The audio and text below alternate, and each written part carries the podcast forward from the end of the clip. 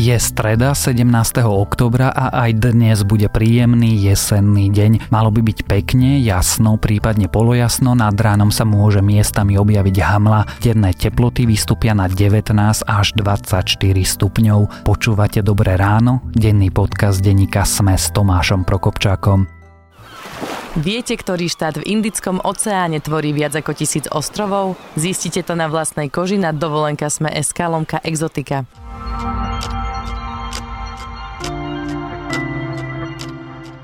A začneme tradične krátkým prehľadom správ. Nestačí, že z RTVS odchádza Petra Stano Maťašovska. Zo štátneho telerozhlasu by mali odísť aj metódy práce, ktoré pretvárajú toto verejnoprávne médium na nástroj vládnej propagandy, odkazuje opozícia Jaroslavovi Rezníkovi a dodáva, že za reputačné škody nenesie primárnu zodpovednosť Maťašovska, ale generálny riaditeľ. Lucia Ďuriš Nikolsonová podala na generálnu prokuratúru trestné oznámenie, ktoré súvisí s utajenou rigoróznou prácou predsedu parlamentu Andreja Danka. Chce, aby sa preskúmala zákonnosť postupu Univerzity Mateja Bela.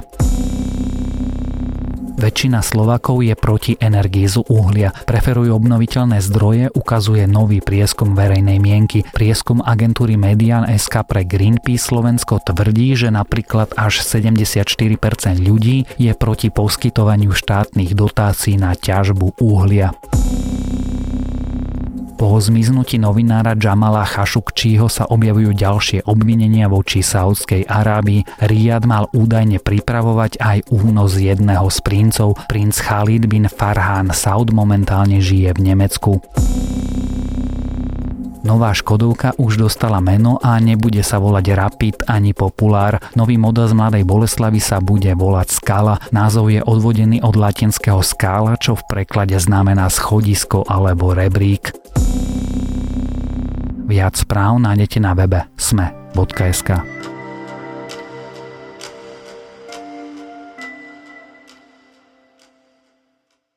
bol nedotknutelný, alebo aspoň sa tak dlho tváril. Týkal si s politikmi, hovoril o svojom vplyve a aj keď ho vyšetrovali, vlastne sa mu nikdy nič nestalo. Dnes vyzerá Marian Kočner inak. V útorok vykonávala polícia u Kočnera domové prehliadky, zlomený podnikateľ z údajných mafiánskych zoznamov stal vedľa policajtov v putách. Dôvodom má byť násilná trestná činnosť. Prečo išla na kaku Kočnerovi domov a prečo až teraz, čo tam vyšetrovateľi asi hľadali a kam zmizli zmenky na takmer 11 miliónov, ktoré Kočnerovi vystavila Penta, sa dnes rozprávame s reportérom denníka SME Petrom Kováčom.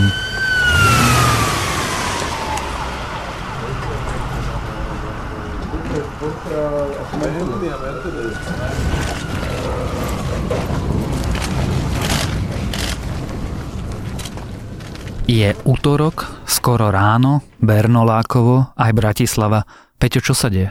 Polícia začína so zásahom v domoch alebo objektoch, ktoré patria alebo nejako súvisia s podnikateľom Marianom Kočnerom. Polícia k tomu uvádza len toľko, že zásah sa týka nejakej násilnej trestnej činnosti, čo je v prípade Mariana Kočnera úplne novinka, keďže jeho doterajšie prešlapy boli zväčša ekonomické. A my sa môžeme domnívať, že celá táto akcia súvisí s vraždou Jana Kuciaka a Martiny Kušnírovej, kde sa meno Mariana Kočnera spomína opakovane a práve v tomto prípade by teda malo ísť o takúto násilnú trestnú činnosť. Prečo k nemu išli domov? Uh, ide o domové prehliadky, ako som spomínal. Polícia teda zrejme pátra po nejakých dôkazoch alebo veciach, ktoré jej dopomôžu uh, dokázať naozaj nejaké prepojenie Mariana Kočnera, jeho zainteresovanie v tejto celej veci, či už nejakú komunikáciu, môžeme odhadovať, že počítačovú, iné materiály, dokumenty, to, že si možno zhromažďoval informáciu Janovi Kuciakovi, všetko tohto charakteru by jej v tomto prípade mohlo pomôcť. Meno Marian Kočner sa v súvislosti s vraždou Jana Kuciaka a jeho snúbenice Martiny Kušnírovej spomína už nejaký čas. Prečo až teraz policia urobila tie domové prehliadky? To je prekvapivé na celej tejto veci. Môžeme totiž k tomuto prípadu povedať, že meno Mariana Kočnera sa jednak spomína už od začiatku celého prípadu. Druhá vec je, že Zoltán Andruško, ktorý je v tomto prípade spomínaný ako sprostredkovateľ vraždy, označil práve Mariana Kočnera za toho hlavného objednávateľa už nejakých 10 dní dozadu, až 2 týždne. Je teda naozaj prekvapivé, prečo policia takto čakala. Toto isté sme sa pýtali aj policie. Polícia v tejto chvíli nechce dávať bližšie informácie. Ak by som možno vytiahol bol citát policajného prezidenta Milana Lučanského. Ten ešte v pondelok povedal, že je to otázka na tých, ktorí tam boli ešte pred ním, predtým ako prišiel na čelo polície. Hovorí o tom, že musí policia dbať na to, aby to bolo všetko zákonné. Na druhej strane treba pripustiť, že tento úkon nie je celkom jednoduchý, podlieha schváleniu súdom. To, že či to malo trvať 10 dní, je však na diskusiu. Ako to vyzerá? Vyšetrovateľ ide za asi prokuratúrom a prokurátor ide za sudcom a žiada ho, aby mu dal príklad príkaz, tak ako vo filmoch? Presne tak, potrebujú to mať celé požehnané povolením. Zároveň je tam to, čo sme videli vlastne aj v priebehu útorka. Ten podozrivý človek musí mať ponuku, aby sa zúčastnil celej tej prehliadky, on prípadne jeho zástupcovia. Robí sa to jednak kvôli tomu, aby mal on dodržané toto právo, jednak zároveň môže dohliadnúť na celú tú prehliadku a ak sa niečo nájde, je ťažko vyvratiteľné, nemôže sa ohradiť tým, že tá vec, ten predmet, tie informácie tam boli nejaké podhodené, bol pritom všetko vlastne prebehlo transparentne, takže je to ochrana v podstate obidvoch strán. Čiže to je normálny štandardný postup, že aj v útorok sme videli toho Mariana Kočnera s pútami, ako ho policajti vodia medzi sebou. Presne tak je to štandardný postup. Tušíme aspoň, čo tam tí vyšetrovatelia našli? Polícia to v tejto chvíli absolútne odmieta komentovať, takže naozaj môžeme sa len dohadovať. Vieme len, že mu otvárali trezor. Vieme len, že mu otvárali trezor. Ako vyzeral Marian Kočner? Marian Kočner vyzeral veľmi vážne, veľmi skľúčene, až skrýval sa pred novinármi. Tých pár záberov, ktoré sa podarilo médiám urobiť, naozaj dokazuje, že ešte aj v aute sa snažil byť prikrčený, aby naozaj vôbec nebolo vidno do jeho tváre. Keď už sme pri tom, Prečo vlastne Marian Kočner? Marian Kočner bol jednak v osobnom konflikte s Janom Kuciakom, ktorému sa aj vyhrážal, za čo novinár podal trestné oznámenie. Zároveň e, Zoltán Andruško, označovaný za sprostredkovateľa vraždy, ho označil za toho hlavného objednávateľa vraždy. Na druhej strane e, máme tu ešte aj nepriamejšie dôkazy. Spomínaná Alena Žužová, ktorá je v súčasnosti v postavení tej objednávateľky vraždy, mala s Kočnerom pomerne blízky vzťah. Stretla sa s ním mesiac pred samotnou vraždou vraždou a zároveň 10 dní pred prvými obhliadkami miesta činu vo Veľkej Mači. V tejto chvíli sa dá povedať aj toľko, že podľa našich informácií práve Kočner Žužovej posielal mesačne 2000 respektíve 1400 eur. Keď vám niečo vám poviem, vy sa zlaknete. To ja nemôžem... Pokakáte sa ako váš kolega. Tak, ale veď skúsime a čo keď sa veď... pokakáte a podáte ale... na mňa trestné oznámenie? Vy sa nebojíte? No, ale... Vy sa nebojíte mi klas otázky? Nie. To je zaujímavé. No, veď, Peťo, kto je to Marian Kočner? Marian Kočner je pomerne kontroverzný podnikateľ. Jeho meno figurovalo na mafiánskych zoznamoch, jednak najprv pri skupine Sikorovcov, potom pri skupine Piťovcov, čo sa dá hovoriť vlastne v súvislosti s tým, že samotný Piťo sa nejako premiestňoval medzi týmito skupinami, respektíve sa ako keby osamostatnil. Zároveň je to podnikateľ, ktorý figuroval vo veľkom množstve kauz. Dá sa povedať, že pri veľkom množstve podozrivých biznisov. Ja som na začiatku povedal, že si prakticky týkal s každým. A ako sa tí ľudia dnes správajú, keď sa spomenie meno Marian Kočner? Dnes sa správajú tak, že s ním nemajú nič spoločného. Zrazu hovoria, že aj keď si s ním týkajú, ich príležitostné stretnutia sa nedajú označiť za priateľstva, za bližšie vzťahy. V podstate dá sa povedať, že celá politická špička dáva od neho ruky preč. A ak spomenie možno aj jeho pomerne blízkeho spolupracovníka Petra Tota, už aj ten povedal, že v tejto súvislosti je pre neho veľkým sklamaním postavenie Mariana Kočnera v celom prípade a že ak by sa to potvrdilo, naruší to celý ich vzťah. Čiže dokonca aj dezinformačná scéna dáva ruky preč od mena Marian Kočner. Presne tak. Kočner zároveň podnikal a stýkal sa s kde kým. A o politikoch sme vlastne už rozprávali, ale Adam Valček, investigatívny reporter denníka SME, zistil, že v hre je aj 11 miliónov eur pri zvláštnych zmenkách. To sú čo za zmenky? To sú asi pravdepodobne iné zmenky ako tie, ktoré sa týkajú kauzy Markíza. Presne tak v tomto prípade ide o nové zmenky, o ktorých sa dosiaľ nehovorilo. Sú vlastne v prospech finančnej skupiny Penta, ich cerskej spoločnosti Penta Fundings, ktoré spadajú pod samotnú Pentu.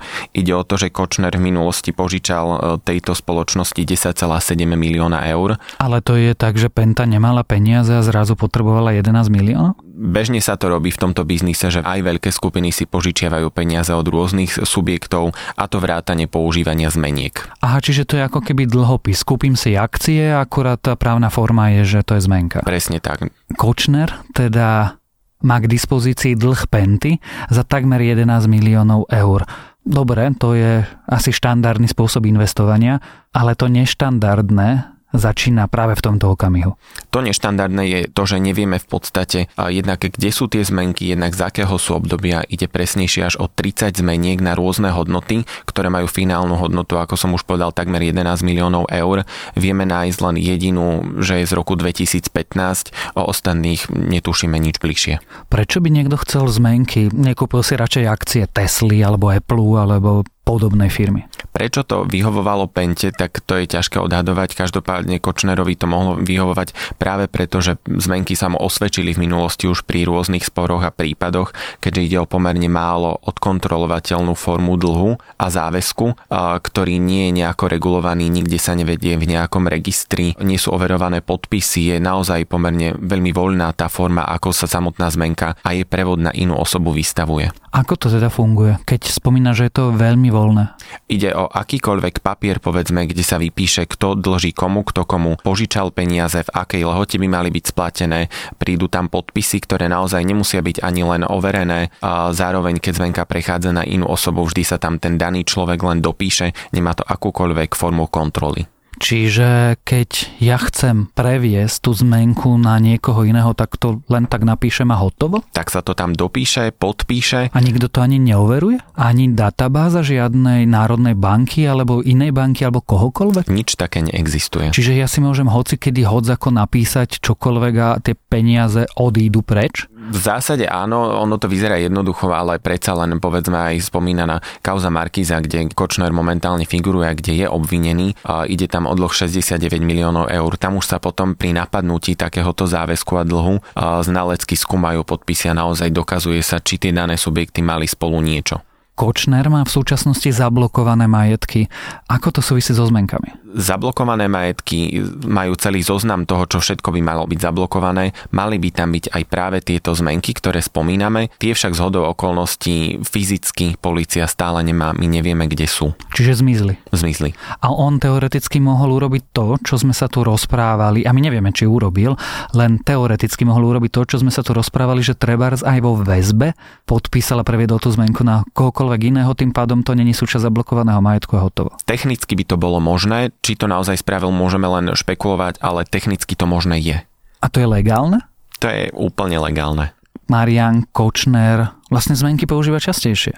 Áno, naozaj pomohli mu už vo viacerých prípadoch. Jednak uh, Markíza, ktorú som spomínal, potom kauza Technopol. Uh, sú to všetko prípady, kde v jeho prospech sa tieto zmenky uplatnili a v pokonečnom dôsledku sa na nich snažil zarobiť. Veľké peniaze. Veľké peniaze.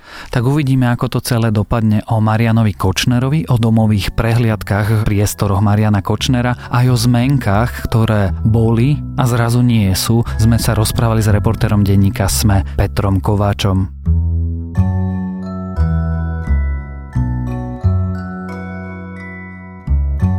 A na tomto mieste treba povedať, že finančná skupina Penta je minoritným vlastníkom vydavateľstva Petit Press, ktoré okrem iného vydáva aj denník SME. A to je vlastne na dnes všetko. Želáme vám krásny deň. Počúvali ste Dobré ráno, denný podcast denníka SME s Tomášom Prokopčákom. Dobré ráno nájdete každé ráno na titulke SME v dennom newsletteri SME alebo sa prihláste na bezplatné odoberanie každého dielu vo vašej obľúbenej podcastovej mobilnej aplikácii. Dobré ráno nájdete aj vo vysielaní Trnavského rádia na streamovacej službe Spotify alebo v domácich hlasových asistentoch od Amazonu aj od Google a samozrejme všetky epizódy sú na adrese sme.sk lomka Dobré ráno.